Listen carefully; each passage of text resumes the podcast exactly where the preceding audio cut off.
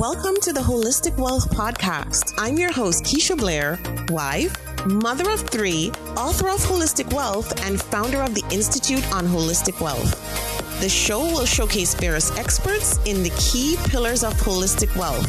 Each week, we deliver the best information on how to become holistically wealthy and live your best life.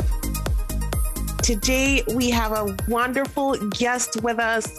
Our guest is Meaghan B. Murphy, and Meaghan is the editor in chief of Woman's Day magazine, which, as you may know, is the number one selling magazine on newsstands right now. Meaghan was previously the executive editor at Good Housekeeping and she is the author of the new book, Your Fully Charged Life. Meaghan, so happy to have you here. Thank you for joining us. Yay, thank you for having me. We're excited. And so, Meaghan, I just wanted to start with your journey first in terms of your career, which has been fabulous, and just wanted to give viewers a sense of how you got that start and, you know, your journey on becoming editor in chief? Sure. Well, my my career kind of happened serendipitously. Frankly, I had you know some angsty teen years, went through some tough times, and suffered for some severe adversity. And after coming through that, I wrote an essay about it when I was about 19 years old. And that essay earned me a $10,000 college scholarship, as well as a spot on a national TV show spotlighting these Horatio Alger scholars around the country. And that got the attention of some national media. YM Magazine at the time approached me and wanted to tell my story. And I said, no problem, but I'm going to tell it myself. I'd love to write it and I'd love to be an intern. Can I start on Monday? Sure. Yay.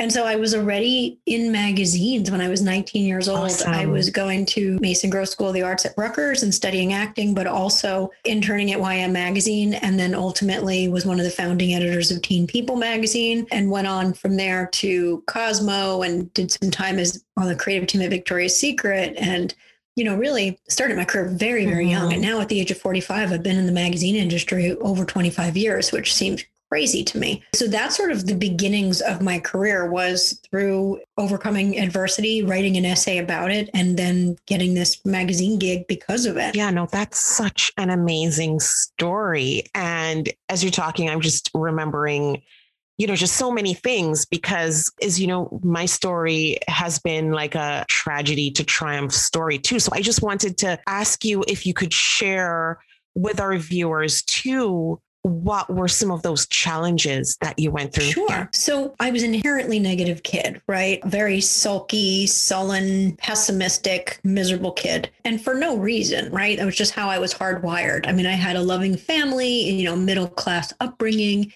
but I was hardwired for negativity. And that those negative swirling emotions that I really couldn't control led me to an eating disorder. And I was a raging anorexic starving myself in tandem with my best friend. And we were 15, 16 years old, mm-hmm. like eating nothing, working out for hours and hours and hours a day. And ultimately, I passed out on the soccer field and had to be rushed to the hospital and was admitted to an eating disorders program. Wow. And our parents were friends. Yes. Um, and her parents and my parents kind of powwowed, and, and she was going to join me in this eating disorder program.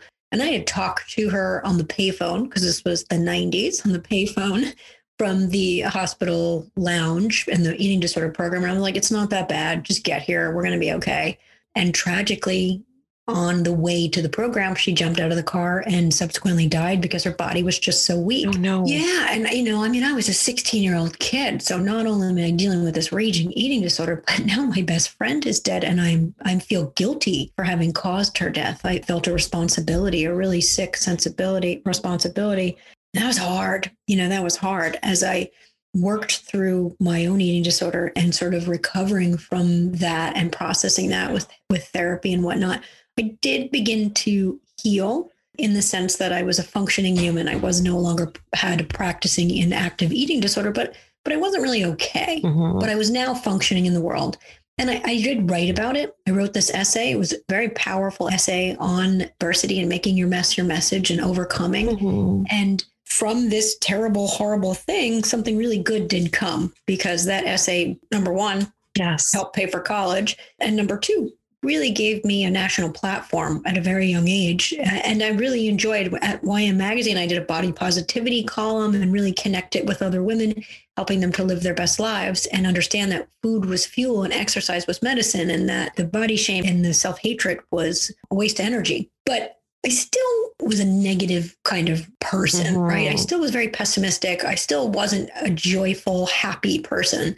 And it wasn't really until later in my 20s when I was working at Cosmopolitan magazine and I was given an assignment. I was supposed to write the story called The Seven Secrets of Happiness. Mm-hmm. In trying to research that and, you know, write that story, I sort of kind of discovered the field of positive psychology.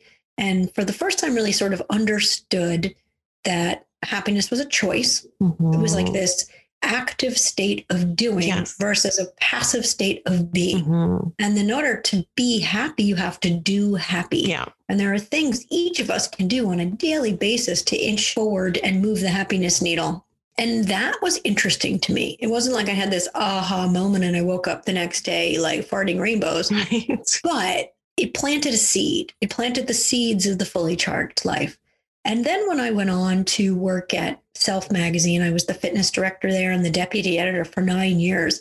I really began to change. And I was coaching women, hundreds of thousands of women, mm-hmm. um, through the Self Challenge program to reach their you know exercise and diet and motivation goals and to live their best lives and watching these women transform and take charge and feel good was really empowering to me and i loved it and it was at that time where i really became a happy, fulfilled person. And I wound up, you know, marrying my husband, having three kids. And eventually, when I was about to move to the suburbs, that's when I landed at Good Housekeeping magazine. And I was in a really good place at that point. And then unfortunately, my father was diagnosed with pancreatic cancer and he was gone in five months.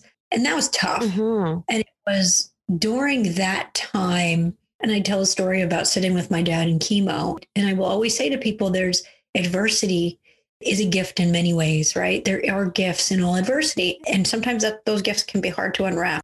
But sitting with him in chemo one day and really just saying, Dad, I haven't give up and I'll never give up and I, and I love you. But how do you want to be remembered? Like, what do you want your legacy to be? Like, without saying, hey, this isn't going very well. how do you want to be remembered? And he was very clear. He was super clear about how he wanted to be remembered. And it gave me the opportunity to ask myself that same question without having to have a stage four cancer diagnosis. And so it was in that moment where I realized I certainly wanted to be remembered for leaving a legacy of positive energy. Right. And I felt very confident that the biggest way and the most impactful way I could do that would be to write a book and to write a book sharing the strategies and the tips and tricks that I had tried on myself to transform. Because ultimately, now, as a 45 year old mother of three, I am no longer that negative, miserable, angsty kid whose nickname was Grumpy. I'm a very different person, but I trained to live this way and I worked to live this way. And I choose, I make active choices to live this way every day, even when I wake up tired and miserable and angsty and sad and I watch the news and I spiral into despair. I understand that I have this fully charged toolkit and I use these tools on a regular basis to operate at full battery and to pick myself back up. And I wanted to be able to give that gift to others. I mean, at my core, I'm a service journalist, right? So, like, if I discover a good idea, all I want to do is share it. Yes. you know, that's what we yes, do. Exactly. And it's so amazing, your story, Meaghan, and so many similarities with mine for good or for bad because yeah. my husband and best friend died too just eight weeks after I gave birth. And oh no. Yes. And it was horrible. He had some rare disease that most doctors never see in their lifetime, only in textbooks. You know, most people don't know it. Once you tell them what it is, they're like, oh, I've never heard of that. So it's, it, I went through this. What is it? What was it? was it? Was pheochromocytoma. Very rare, one in one million get it. Oh yeah, only in textbooks. Most doctors will, will only see it there. It's very, very rare. And is it genetic? It wasn't genetic. So we did genetic testing and they actually saved, you know, his blood for research because of how it was Wow. it was so rare. That's fascinating. is fascinating, isn't it? And I didn't even find out Wow. until like after a year when they're like, oh, we still have his blood.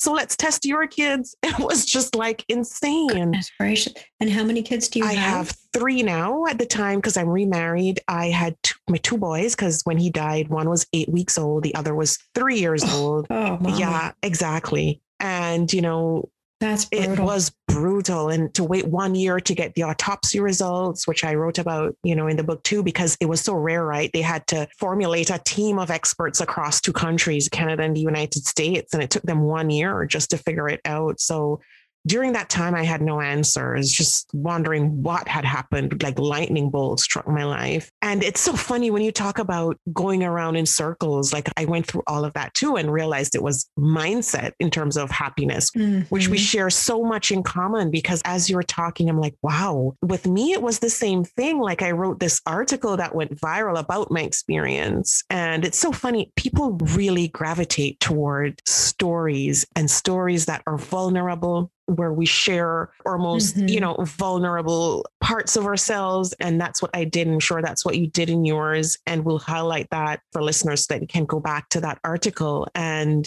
as you were speaking, I was like, wow, so many similarities and so many people have gone through grief with COVID 19, Meaghan. And they're like, Oh how do I come yeah. out of this? So I, I wanted to get just some hacks and tips from you in terms of your book so that people Sure. can, you know, just pick up some ways of even just on a daily Mm. basis. Cause you're so right. Some days we get up and it's just like, uh, you know, Yeah, and that's okay. Yeah. And that's normal, right? And we have to treat ourselves with grace when we wake up that way. So, your fully charged life essentially looks at the different facets of your life, right? So, the book starts with take action and, and kind of gives you guidance on how to use the tools and explains what it means to live fully charged and what it doesn't.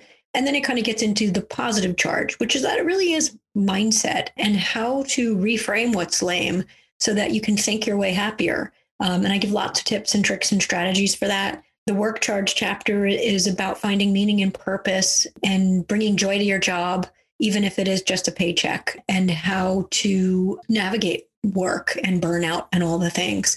And then the recharge chapter is all about resilience in the face of loss and whether that loss is the loss of a job, the loss of a loved one, the loss of our freedoms. I mean, right? Like the past year, we're all in a collective state of national grief because we've all lost so, so much. And then the extra charge chapter is really about those extras in life that have the power to bring you happiness. And maybe that's the science proven magic of buying yourself flowers or making your bed or dressing the way you want to feel. I call it dopamine dressing in the book. And then there's the health charge that you need to move your body and you need to protect your sleep. And those two things are non negotiable. I also touch on the fact that if you eat like crap, you will feel like crap. So, what can you do in the health arena to operate a full battery? Then there's, oh my goodness, I'm almost forgetting the love charge, which is incredibly important. And that chapter really looks at the relationships in your life. The strong ties, maybe it's your spouse or your kids or your immediate family and those that are really close to you but also the weak ties and how important it is.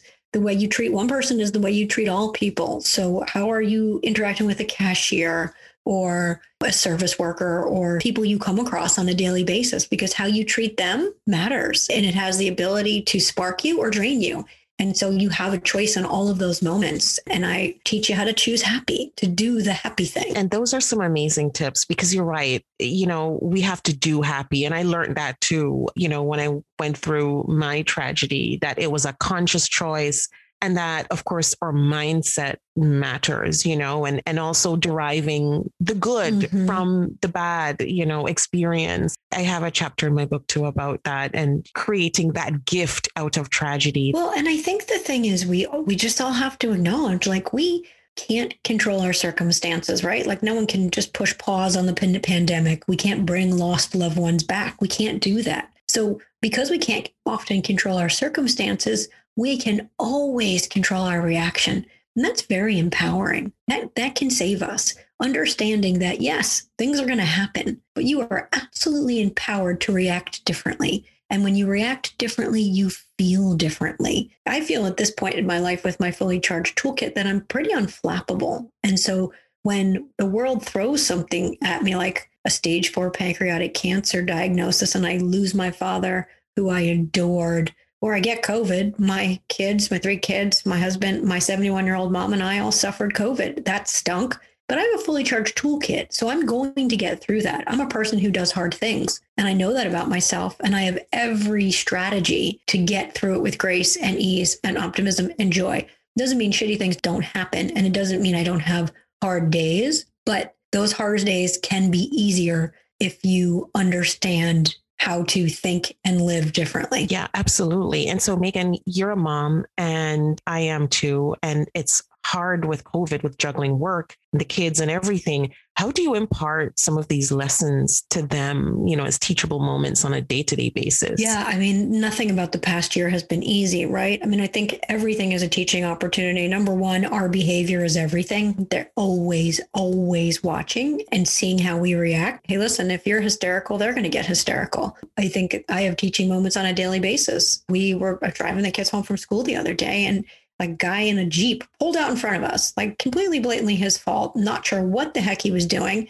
almost hit us. And then he gave me the finger. He gave me in the, the finger with three kids in the car. And that's just an example of one of these moments, right? Because I have a choice. I cannot control the fact that this guy almost backed into me and gave me the finger, but I can control my reaction. And so what do I do? I pause and I smile and I go about my day because giving the finger back meets negativity with negativity. And guess what happens when you do that? It spirals, it explodes, it multiplies. Now you have two angry people being angry with each other. But if I smile and carry on, that is the easiest reaction. And it's empowering. It's empowering not to spark negativity with more negativity. It feels good to walk away with a smile and to say to my kids, hey, listen, guys, no clue what was happening for him, right? Like maybe his dog died or he got diagnosed with COVID. Not sure but we didn't deserve the finger and we did nothing wrong.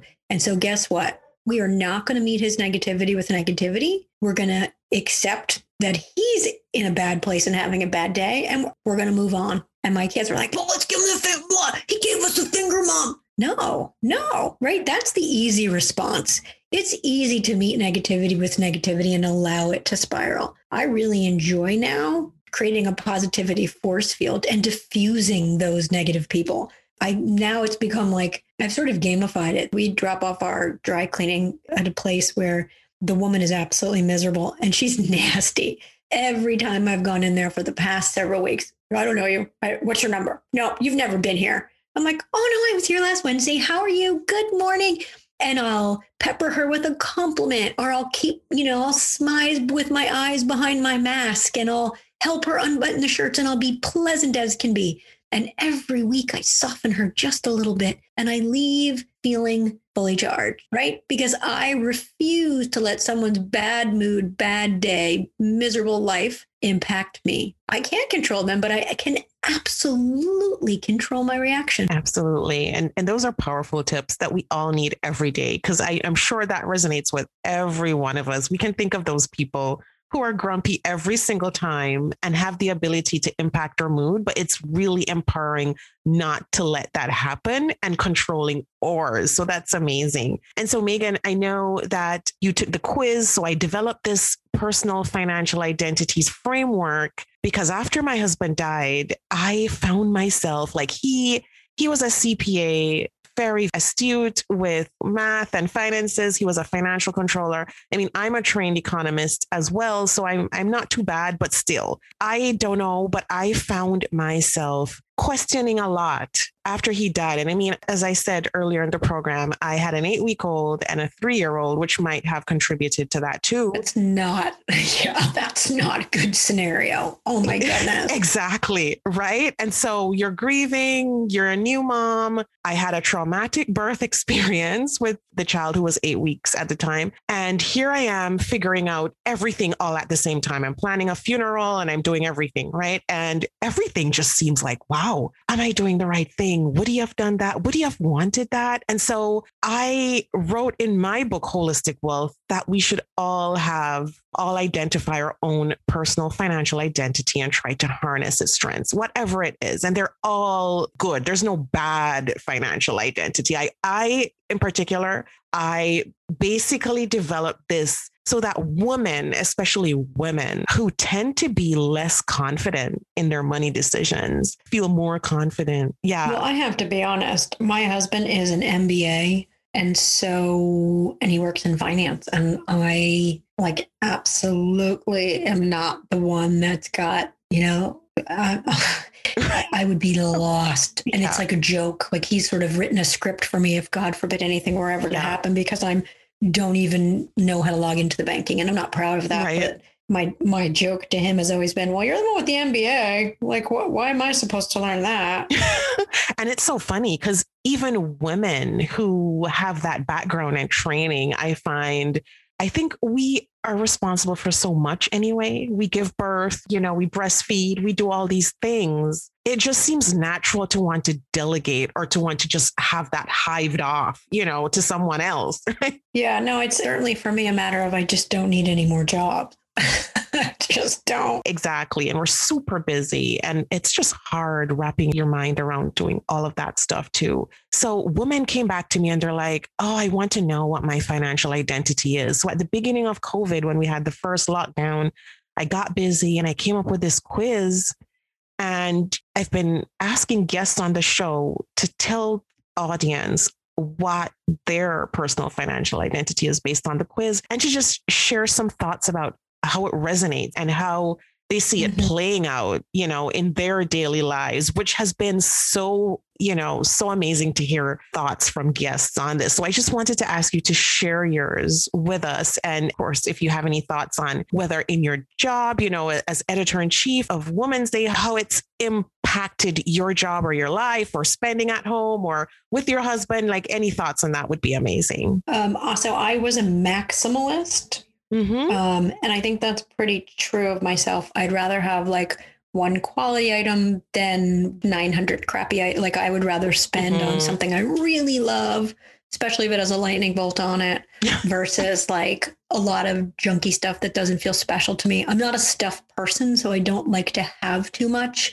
So the things I do have, I would rather splurge on, save up, or make sure it's something that's like meaningful that doesn't make me feel like it's cluttering up my life unnecessarily. Absolutely. And so the maximalist is also dear to my heart too for so many reasons because I I found that they're the ones with the biggest hearts in the room wanting to make people feel welcome if you're hosting a party or you know having friends over it's thinking about what everyone likes and trying to have everyone accommodated so i'm just wondering if you if you've seen that play out in in your work or at home with your kids or when you're hosting just wondering about that yeah i would i would think so like i'm the hostess with the mostest mm-hmm. not necessarily during quarantine I do go all out for celebrations and parties. I mean, Woman's Day magazine, we've reimagined as destination celebration, no holiday left behind from Taco Tuesday to Christmas. And mm-hmm. it really is about holidaying hard. I talk about in my book one of my mandates is to holiday hard and go big. And, and the extra charge is about like treating yourself you know, and taking care of yourself and self care and, and spending on what's important and all of those kind of things. Yeah. And I can see, and that's why I wanted to particularly ask you about that, especially with Woman's Day. You know, you can see it coming through. And so I wanted to get your perspective on that too. And I mean, even the April cover is just beautiful oh, with yeah, the Easter isn't cover, isn't it? Isn't so, it? I looked at it's so it's stunning. It's something that you'd want to like, you know, keep on your wall or yeah, we have fun with the covers and it's like a mosaic technique. We did it with the Easter egg, but you can kind of do that for any mosaics for such a trend during quarantine, really, like the chalk mosaics and just doing mosaics in general. And so we wanted to do it on a cake. And it was so fun. It looks so fun. And for anyone who doesn't know about Meaghan's Instagram, you should follow her because her Instagram is so fun too. And you can see it, which is why I love hearing from women, especially about their own personal financial aid because you see it, you know, spill over into their work and their careers and and the impacts that they have, right, on you know whether it's their own personal brand or working with you know their companies or their businesses and it's always so fascinating to hear about that so meaghan before we wrap up i just wanted to ask if there are any last words of wisdom that you'd want to leave sure. with audience members who are struggling on a day to day basis, who probably lost jobs, Yeah. you know, or lost loved ones. I mean, the losses have just been piling up during COVID 19. Well, and I think and I think that's something that's really important for people to remember is that it's also okay to find joy and to punctuate sorrow with happiness and that just because bad things are happening and the world is in a state of unrest and it's crazy scary times that doesn't mean it's frivolous or silly or disrespectful even to also find joy and to celebrate and to understand that life also has lots of good things to offer and to prioritize fun and happiness. I think that's really important for people to remember. And I think I've, I've heard a lot of people these days, well, like, how can I, how can I possibly be happy? I lost my job. I lost a loved one. I lost this. The thing is, is that when you prioritize positivity and do the self work and begin to, to recharge and live fully charged, those other things get easier to manage. Those other things get better because the spillover of positivity helps you better navigate that. Absolutely wise words. And so, Meaghan, where can people find you? Like your website and social media, and where can they find the book? Well, so your fully charged life is available wherever books are sold. I always say if you have a small bookstore, shop local, support local. Bookstores are really struggling right now. So if you can shop local, please do pop in, ask them to go order it for you if they're not if they don't have it in stock. Of course, it's available on Amazon and Barnes and Noble. If you do buy it big box, write a review or rate it. That's like a report card for the author, and it really helps with sales. I'm very active on Instagram at Meaghan B Murphy, M E A G H A N B Murphy. I also do something called the Yay List on Instagram, the Yay list. And that's just a positive place. I call it a, like a little happiness community where I share good news and good ideas and celebrate Yay humans, people living fully charged and making a difference in the world. That's kind of just like a nice positive escape. And Woman's Day Magazine is on newsstands, and we run a fun Instagram every Monday. We give you reasons and ideas to celebrate and and really enjoy that as well. Hey, that's amazing, Meaghan. Thank you so much for sharing your story with us. It was amazing. I'm sure the audience is walking away with so many tips that they can use on a day to day basis, you know, to help them as they go along in this tough time. So thank mm-hmm. you so much for sharing oh with us. Thanks for having me. I appreciate it. You're welcome. It was great having you on the show. Thank you for joining us this week on Holistic Wealth with Keisha Blair. Make sure to visit our website, KeishaBlair.com, where you can subscribe to the show on iTunes, Spotify, or via RSS so you will never miss a show. While you're at it, if you found value in this show, we'd appreciate a rating on iTunes, or if you simply tell a friend about the show, that would help us out too. Are you a member of the Institute on Holistic Wealth? If not, what are you waiting for? Go to Institute on Holistic Wealth slash memberships to choose your membership plan and join.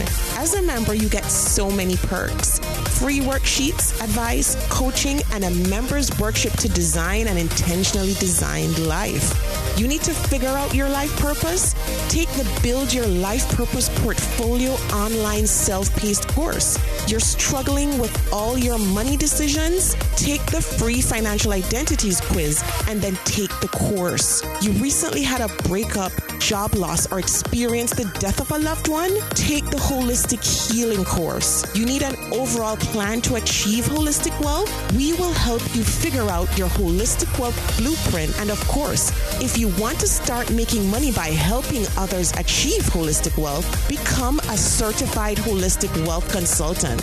Regardless of what career you've got, the Institute will show you how to increase your income and walk in your purpose. The sooner you join, the sooner you start to achieve a more holistically wealthy lifestyle. And you're going to want to stay for a very long time. So go to Institute on Holistic Wealth slash memberships to join.